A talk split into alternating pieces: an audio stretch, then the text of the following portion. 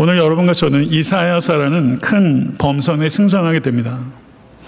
제가 여태까지 탄 배 중에서 제일 큰 배는 인천에서 덕적도에 가는 배였어요. 그게 제가 경험한 제일 큰 배입니다. 이사야서는 성경에서 이렇게 비유한다면 그 방대한 분량과 복잡한 구조를 가지고 있는 어마어마한 배와 같다. 그래서 오늘 여러분과 저는 그 배에 승선하는 것이다. 근데 이 배는 호락호락한 배가 아닙니다. 여러분과 저는 미숙한 초보 선원과 같아요. 저도 이사야서를 예, 강의하기는 이번에 처음입니다. 이사야서를 1장부터 66장까지 성경 중심적으로 강의를 이렇게 하는 목회자들이 이렇게 많지는 않을 거라 생각합니다. 선원들이 초보 선원들이 들어가면 먼저 내 잠자리부터 보겠죠. 잠자리부터 보고 식당 가볼 것 같아요. 신현호 목사님은 네, 식당 가보고 그 다음에 세면실, 조타실, 기관실, 각종 사무실과 회의실은 어떠한지 그리고 큰 배는 극장도 있더라고요. 놀이터는 있는지 아이들 공간이 있는지 수영장과 스낵 코너들을 살펴보고 보트와 구명 장비 등을 꼼꼼히 둘러보고 배의 기능들을 시간이 지나면서 익히고 자신의 역할들을 하나둘씩 깨달아가면서 이 초보 선원들은 점차 익숙하고 능숙한 선원이 되어갑니다.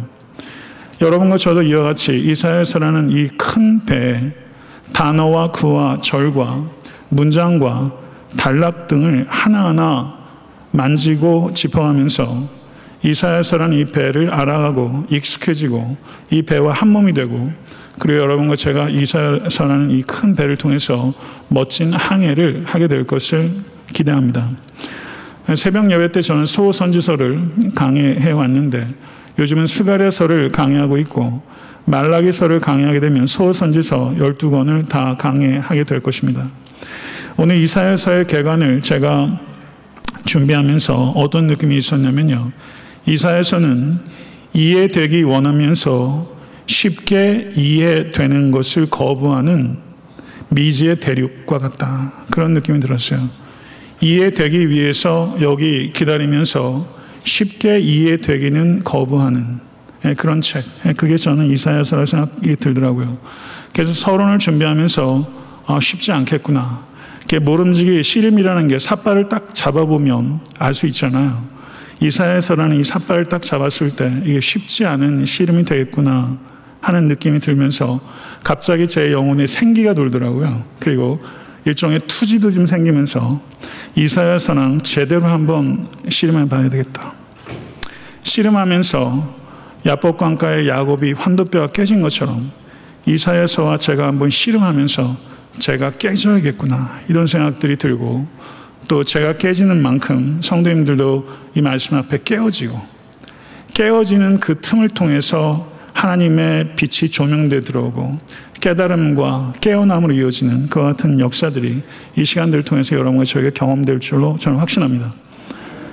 배를 타게 되면 배멀미를 꼭 겪지 않습니까? 배멀미를 통해서 초보 선언은 배에 적응하게 될 거예요. 저와 여러분들도 이사야서를 강의하기 시작하면서 아마 적응 기간이 필요할 거라고 생각합니다. 그 적응 기간이 일정 정도 지나면서 여러분과 저는 이사야서라는 이 배에 궤도에 본격적으로 오르게 될 것이고 그리고 이 배가 어떤 항해를 하게 될지 여러분과 저 피차 기대하고 기다리면서 기도로 이사야서의 말씀을 받을 수 있는 우리 모두가 될 수 있게 간절히 축원합니다. 성경의 구성을 우리가 좀 이해해야 될 필요가 있습니다. 모세오경이 있고 역사서가 있고 시가서가 있고 예언서가 있습니다. 이와 같은 구성이 되어 있는 것은 이 자체로 의미를 우리에게 전달하는 것입니다. 예언서가 구약 성경의 제일 마지막에 위치하고 있다는 것은 구약 성경의 결론이자 신약 성경의 준비가 바로 예언서라는 뜻입니다. 예언서의 주된 내용은 당연히 심판입니다. 그렇지만 예언서는 심판만 기록하고 있는 것이 아닙니다. 심판 이후에 하나님의 회복이 예언서에 기대되고 있는 것입니다. 그리고 구약의 제일 마지막에 이 예언서로서 심판 이후에 하나님의 회복에 대한 기대로 끝을 맺으면서 신약 성경에 이제 마태복음부터 시작되면서 이 예언서는 꼭 우리 주 예수 그리스도 하나님의 회복으로서 우리 주 예수 그리스도의 길을 예비하고 있는 말씀, 그 말씀이 바로 예언서라고 할 수 있는 것이죠. 세례 요한이 주의 길을 예비했던 것처럼 저는 예언서가 세례 요한적인 기능을 담당하는 하나님의 말씀이다. 우리 주 예수 그리스도의 오심을 준비하는 하나님의 말씀이다. 그래서 예수께서 누구신지 그리고 예수께서 하신 일의 의미가 무엇인지를 우리가 진실로 깨닫기 위해서는 우리는 예언서를 이해하는 것과 매우 밀접한 관계가 있는 것이다. 이렇게 우리는 이해할 수가 있는 것이죠. 구약 성경에 예언서가 17권 있습니다. 그 분량에 따라 대예언서와 소예언서로 나눠지는데 대예언서는 이사야서, 예레미야, 예레미야, 에가, 에스겔, 다니엘 다섯 권이고 그리고 소선지서는 열두 권인데 호세아, 요엘, 아모스, 오바댜, 요나, 미가, 나훔, 하박국, 스마냐, 학계, 스가랴 제가 요즘 이걸 강의하고 있고요. 그리고 말라기 이렇게 소선지서가 열두 권입니다. 예언서들 17권 중에 예언서의 왕자라고 불리는 책이 바로 이사야서입니다. 내용이 격정적인 심오함을 가지고 있고 시적인 아름다움이 깊습니다. 격정적 심오함과 시적 문체의 아름다움, 이 격정과 아름다움이 절묘하게 조화된 압도적인 히브리 문학의 정수, 그것이 바로 이 이사야서인 것이죠. 신약 성경에 가장 많이 인용되고 있는 구약 성경이 두 권 있습니다. 뭘까요? 시편과 이사야서입니다. 신약 성경에 가장 많이 인용되고 있는 구약 성경. 신약 성경의 언어와 하부 구조를 이루고 있는 구약의 언어와 메타포를 구성하는 가장 중요한 구약 성경. 그것이 바로 시편과 이사야서라고 할 수 있기 때문에 신약 성경만 읽어서는 신약 성경이 읽히지는 않습니다. 신약 성경을 바르게 이해하기 위해서는 우리는 반드시 구약 성경을 이해해야 되는 것이고 구약 성경에 나오는 이 하나님의 구속사의 이 흐름이 어떻게 발전되고 절정에 이른가 하는 것을 우리가 볼 때 이 이사야서를 이해하는 것의 중요성은 매우 중차대다 이렇게 볼 수 있는 것이죠. 구약 성경에 메시아에 대한 예언과 암시들이 곳곳에 있습니다.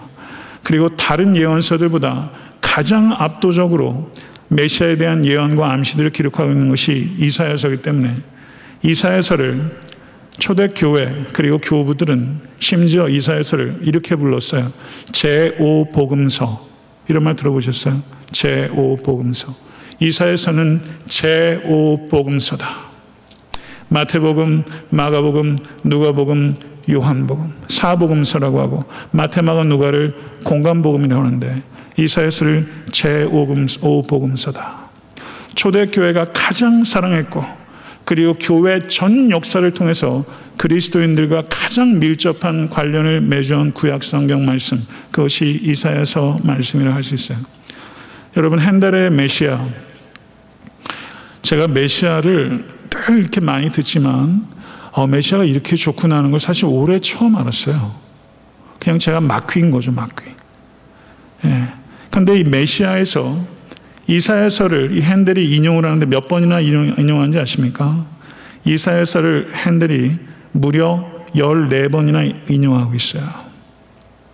음악에서도 작곡가가 이 메시아의 이 이사야서를 14번이나 인용한 것은 메시아에 대한 그 예언과 암시들이 가장 풍성하게 나오는 것이 이사야라는 것을 이 핸들이 정확하게 이해했기 때문이죠. 성도 여러분, 저는 이사야서를 강의하면서 두 마리 토끼를 잡을 것입니다. 하나는 내용이라는 토끼고 두 번째 토끼는 형식이라는 토끼입니다. 이 말씀이 어떤 의미일까 하는 것이 내용에 대한 것이라면 그 내용을 왜 이렇게 말한 것일까? 무엇을 말하는 것일까 하는 것이 내용이라면 그것을 왜 이렇게 말한 것일까 하는 것이 형식이라고 할 수 있죠. 이 두 가지를 잡을 거예요. 이것이 내용과 형식입니다. 왜냐하면 이 두 가지를 담는 것이 성경 읽기의 근본적인 방법이기 때문에 저는 거기에 입각해서 말씀을 연구하고 설교할 것이며 여러분들이 그와 같은 방식으로 이 두 가지 토끼를 항상 여러분의 성경 읽기에 적용할 수 있도록 도울 것입니다. 그리고 저는 두 가지 질문을 교차적으로 던질 것입니다. 하나는 이 이사야가 활동한 시기가 주전 8세기입니다. 주전 8세기. 소명을 받은 것이 주전 740년입니다. 주전 8세기에 이사야서를 들었던 그때 그곳의 사람, 그때 그 사람, 무슨 노래 제목이긴 한데, 그때 그곳에 이스라엘 사람들은 이 이사야서의 예언을 어떻게 들었을까? 첫 번째 그 오리지널 listener들은 어떻게 이 말씀을 들었을까 하는 것을 찾을 것이고 지금 이곳에 here and now 지금 이곳에 우리들은 이사에서의 이 말씀이 어떻게 이해되는 것일까? 어떻게 적용되어야 하는 것일까? 이 두 가지 차원을 우리는 교차적으로 질문해야 돼요. 그때 그곳에서 어떤 의미였을까? 지금 이곳에서 어떤 의미인가? 이 두 가지 질문은 교차적으로 던져야 되는 질문입니다. 성도 여러분, 이사야는 누구였을까요? 이사야는 우시 왕이 죽던 해인 주전 740년에 예언자로 부르심을 받아서 우시아 왕 요담 아하스 히스기야에 걸쳐서 예언자로서 사역을 감당했던 사람입니다. 우시아의 아들 요담은 잠시 나라를 다스리다 주었기 때문에 실제 예언자 이사야가 예언 활동을 하면서 깊이 만났던 왕들은 사실은 아하스와 히스기야 두 왕입니다. 탈무드에 의하면 이 이사의 아버지는 이름이 아모스인데 유다 왕 아마샤의 형제로 알려지고 있습니다. 아마샤의 아들이 우시와 우시아 왕이었기 때문에 이사야는 우시아 왕과 사촌 관계가 되는 것이죠. 그래서 역대하 26장 22절과 32장 32절을 통해서 볼 때 이사야는 왕실의 서기관들 서기관이었던 것으로 보이고 그래서 조전, 조선 그 왕조실록처럼 사관이었던 거죠. 그렇다 보니까 왕실 내부에서 일어나는 일들과 외교 정책의 그 이면들까지도 그 외교 정책의 추이들까지도 이사야는 면밀하게 지켜볼 수 있는 위치에 있었고 유다 내부 왕국의 사정에 대해서 매우 밝았습니다. 이사야라는 이 이름의 뜻은 여호와께서 구원하신다라는 뜻입니다. 그렇기 때문에 이 이사야의 이 이름 자체가 이사야서의 주제를 함축하고 있는 것이다. 이렇게 볼 수 있는 것이죠. 그런데 이사야서를 주의 깊게 보게 되면 이사야에게는 두 명의 아들 이상이 있었습니다. 이사야서 7장 3절을 보게 되면 스알 야숲이라는 아들이 있었는데 스알 야숲이라는 이 이름의 뜻은 남은 자만 돌아가리라. 남은 자만 돌아가리라 라는 뜻이고 또 아들의 이름이 8장 1절에 기록되어 있는데 마할 살렐 하스바스라는 이름인데 이 뜻은 급히 노력하다 라는 뜻입니다. 두 아들들의 이름, 성경을 보게 되면 요셉의 아들들의 이름도 그 의미가 나와 있고 성경의 그 자녀들의 이름의 의미가 나와 있는 경우들이 들어 있습니다. 여기서 이사야 이 두 아들들의 이름은 급히 노력하다, 남은 자만 돌아가다. 이 뜻은 이스라엘이 겪게 될 심판과 회복의 예시로서 이 두 아들들의 이름이 기능하는 것이다. 그리고 이사야라는 이름 자체가 여호와께서 구원하신다라는 의미를 가지고 있다. 이렇게 볼 수 있는 것이죠. 아, 위경을 보게 되면 문하세에 의해서 이사야가 나무로 된 톱으로 몸이 켜져서 두 조각 나서 죽었다라고 끔찍한 이야기를 기록하고 있습니다. 거짓 예언자들이 이 나무로 켜지기 직전에 이사야를 비웃고 조롱하면서 이사야에게 이사야가 한 말을 부인하라고 요구하지만 이사야는 위경에 기록하기를 거짓 선지자들에게 말하기를 너희들이 내게서 뺏을 수 있는 것은 육체 가죽밖에는 없다. 라고 말하면서 나무 톱으로 몸이 켜져 죽는 그와 같은 상황 속에서도 이사야는 전혀 울지도 그리고 소리치지도 않았다. 그리고 끝까지 성령과 더불어 이야기하다가 죽어갔다. 이렇게 위경은 기록하고 있어요. 참고할 만한 내용이라고 생각합니다. 이사야가 섬겼던 두 왕, 그 시대가 아하스 왕과 히스기야 왕이라고 말씀을 드렸는데 이사야서를 이해하기 위해서는요. 저희가 항상 성경을 읽을 때 역사적 문맥과 역사적 맥락을 도외한 성경 읽기는 자의적 성경 읽기밖에 안 되는 것입니다. 그것은 여러분의 감상만 자극할 뿐이지 여러분의 삶을 고치지 못합니다. 그래서 우리 항상 역사적 맥락 그리고 문학적 맥락 안에서 성경 읽기가 돼야 되는 거예요. 그런데 이사야가 섬겼던 이 아하스와 히스기야 통치 기간에는 두 개의 큰 국가적인 변란이 있었습니다. 첫째는 아하스 왕이 다스리던 주전 734년에서 733년에 아람과 북이스라엘이 동맹을 맺고 남유다를 공격해 왔습니다.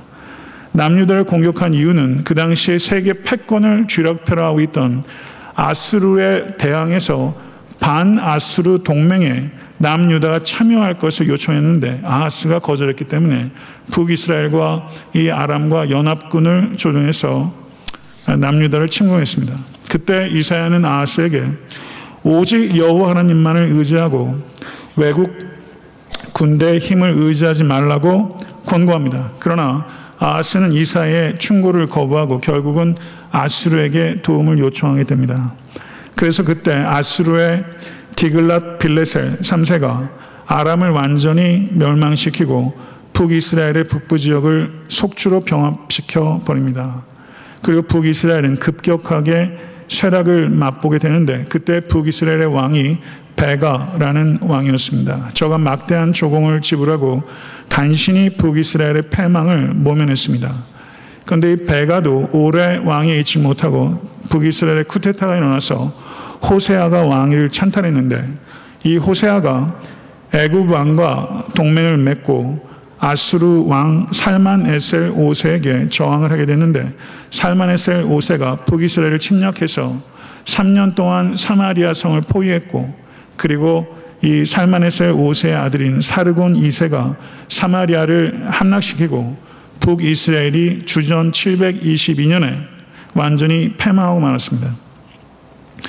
아, 그렇게 되다 보니까 북이스라엘이 패망해 버렸기 때문에 남유다의 운명도 풍전등화에 직면하게 되는데 그리고 얼마 후에 이 아수르가 블레셋의 아스돗이 주도하는 반아수르 봉기가 있었고 사르곤 2세가 아스돗과 가드를 정복하였는데 그 당시에 남유다는 이 아수르에게 조공을 바치는 봉신 국가의 신분을 유지하고 있었기 때문에 간신히 멸망을 피할 수 있었습니다.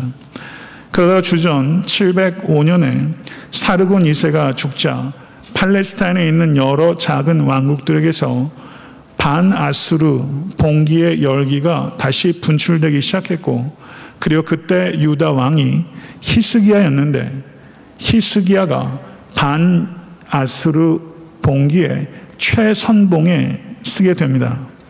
그때 아마도 히스기야는 애굽의 지원을 믿고 팔레스타인의 소왕국들을 동원해서 반아수르 봉기를 주도했던 것으로 보입니다. 그리고 주전 701년 아수르의 산헤리방이 유다를 침공했고 예루살렘을 포위했고 그리고 공격한 내용들이 기록되어 있는 것이 이사에서 36장에서 39장까지 기록되어 있는 거예요. 여러분 제가 지금 역사를 지나치게 단순하게 말하는지 모르겠습니다만은 어쨌든 이것이 기본적인 역사적 맥락이고요. 제가 개별 본문들을 어, 해석해 나가면서 아, 역사적 그런 이야기들을 좀 더 상세하게 보충해서 여러분들이 이해를 돕도록 하겠습니다.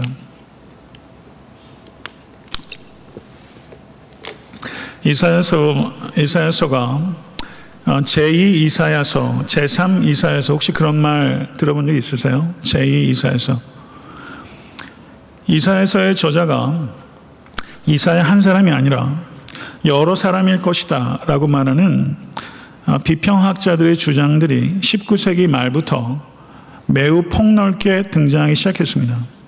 그 이유가 이사야서 1장부터 39장까지는 이사야가 주로 활동했던 주전 8세기의 여러 사회 정치적 상황들과 그리고 주요 관심사들을 다루고 있는데 40장부터 66장까지는 전혀 다른 이야기가 전개되고 있습니다.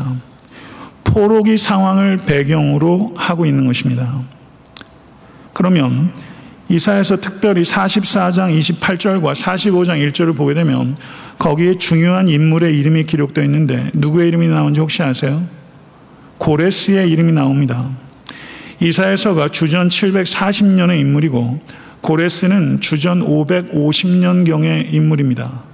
그러니까 거의 150년에서 200년 차이의 시간적인 갭이 이사에서 1장부터 39장과 40장부터 66장까지의 시간적 갭이 있다는 것입니다. 그래서 비평학자들은 후반부인 40장부터 66장은 이사야가 기록한 것이 아니라 이사야의 정신과 가르침을 계승한 이사야의 제자들이 기록한 것이다.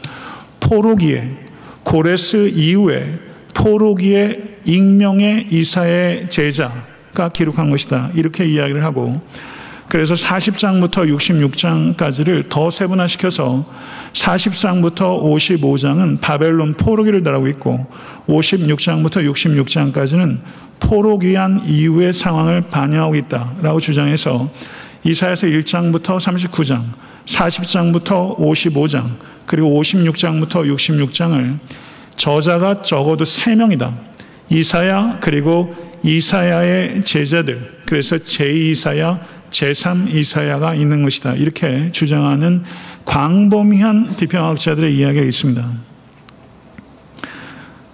그리고 최종적인 이사야서의 형태는 늦은 포로기에 형성된 것이다. 주전 8세기에 이사야가 기록한 것이 아니라 늦은 포로기에 기록한 것이다. 이와 같은 비평학자들의 주장이 있는 것이죠. 이에 대해서 복음주의 학자들과 그리고 저의 견해는 다릅니다. 이와 같은 이야기들이 광범위하게 있기 때문에 이런 부분들에 대한 여러분들의 이해가 기본적으로 필요하기 때문에 제가 이 이야기를 드리는 건데요. 우리는 비평적인 관심, 특별히 학자로서 그리고 목회자로서 성경에 대한 비평적 관심, 역사 비평적인 관심이 필요합니다. 그렇지만 가장 중요한 것은 성경의 증언입니다. 그리고 교회 역사 안에서 이사야에 대한 오랜 전통의 중요성을 결코 포기할 수 없습니다. 범람하는 비평적 방법론이 매우 특별한 유혹으로 우리에게 그리고 목회자에게도 찾아오지만 최우선적으로 여러분과 저는 하나님의 말씀에 우리의 사고의 닻을 내리는 한번 따라해 보시죠. 신앙적 비평주의. 신앙적 비평주의가 우리에게 필요한 것이죠. 하나님의 말씀에 최우선적으로 우리의 사고의 탓을 내리는 신앙적 비평주의가 우리가 지켜야 되는 것이고 제가 공부할 때 그 닥터 휴겐버거라는 그 고든 콘웰의 교수이자 Park Street Church의 그 senior pastor였던 구약학자 옥스퍼드에서 PhD 했는데요. 이분이 수업 중간에 liberal들을 알아야 된다. 그리고 liberal들의 어깨 위에 hop on하라고 그 위에 올라가라고 이런 이야기를 하셨는데요. 이것은 매우 중요한 이야기라고 생각합니다. 네, 성도 여러분, 신앙적 비평주의.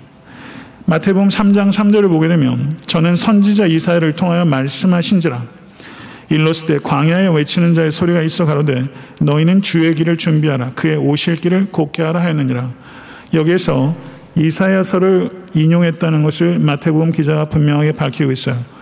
그러면 여기에서 인용된 이사야서가 이사야서 몇 장이냐면요. 40장 3절입니다. 비평학자들이 얘기할 때 40장은 제2 이사야입니다. 이사야가 한 말이 아니에요.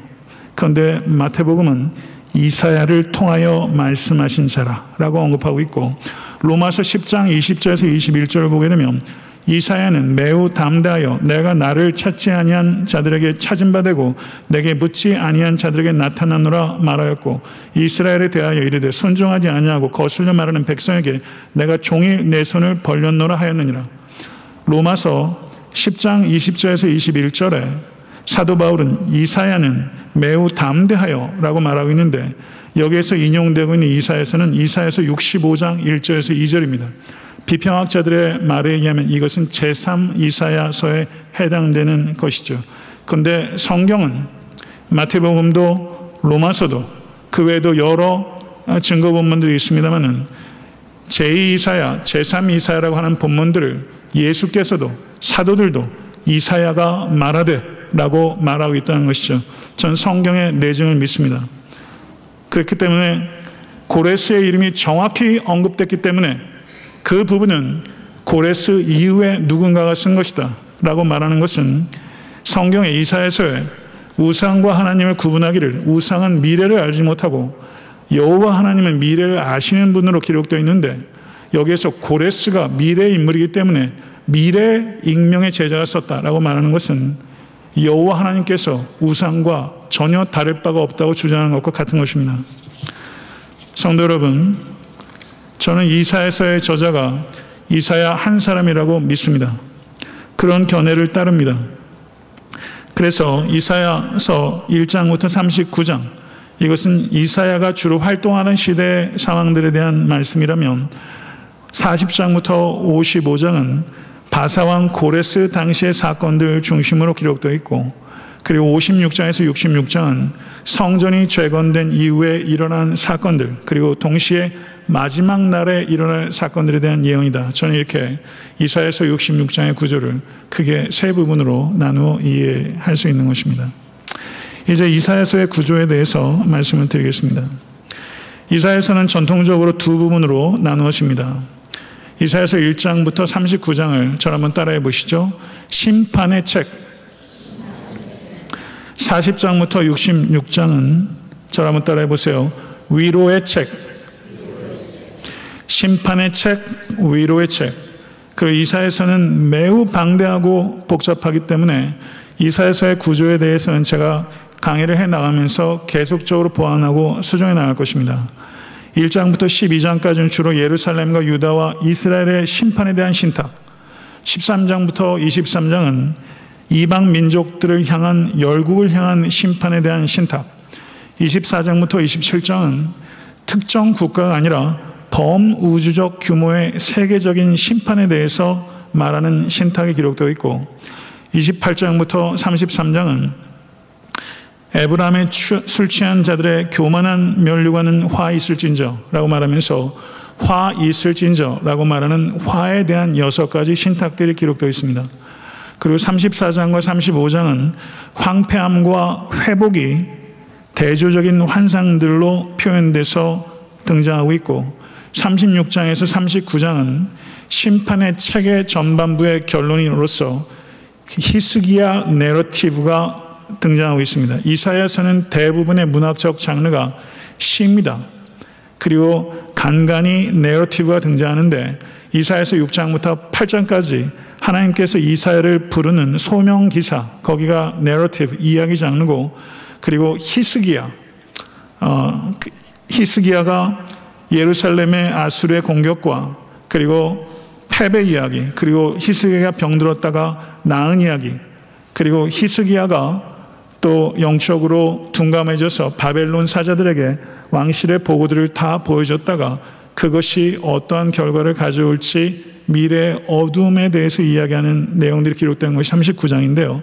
이 히스기야의 내용들이 내러티브 이야기 장르로 구성되어 있어요. 그래서 이사야서는 대부분의 탁월한 시와 히브리 시와 그리고 어, 내러티브로 구성되어 있다. 그런데 이 히브리 시의 이 운율과 그리고 시적인 아름다움들이 한국 번역이나 영어 번역본에서는 거의 살리기 어렵습니다. 그런 부분들이 있어요. 아, 위로의 책인 이사에서 40장부터 66장은 이사에서 40장 1절을 한번 우리가 보겠습니다. 이사에서 40장 1절.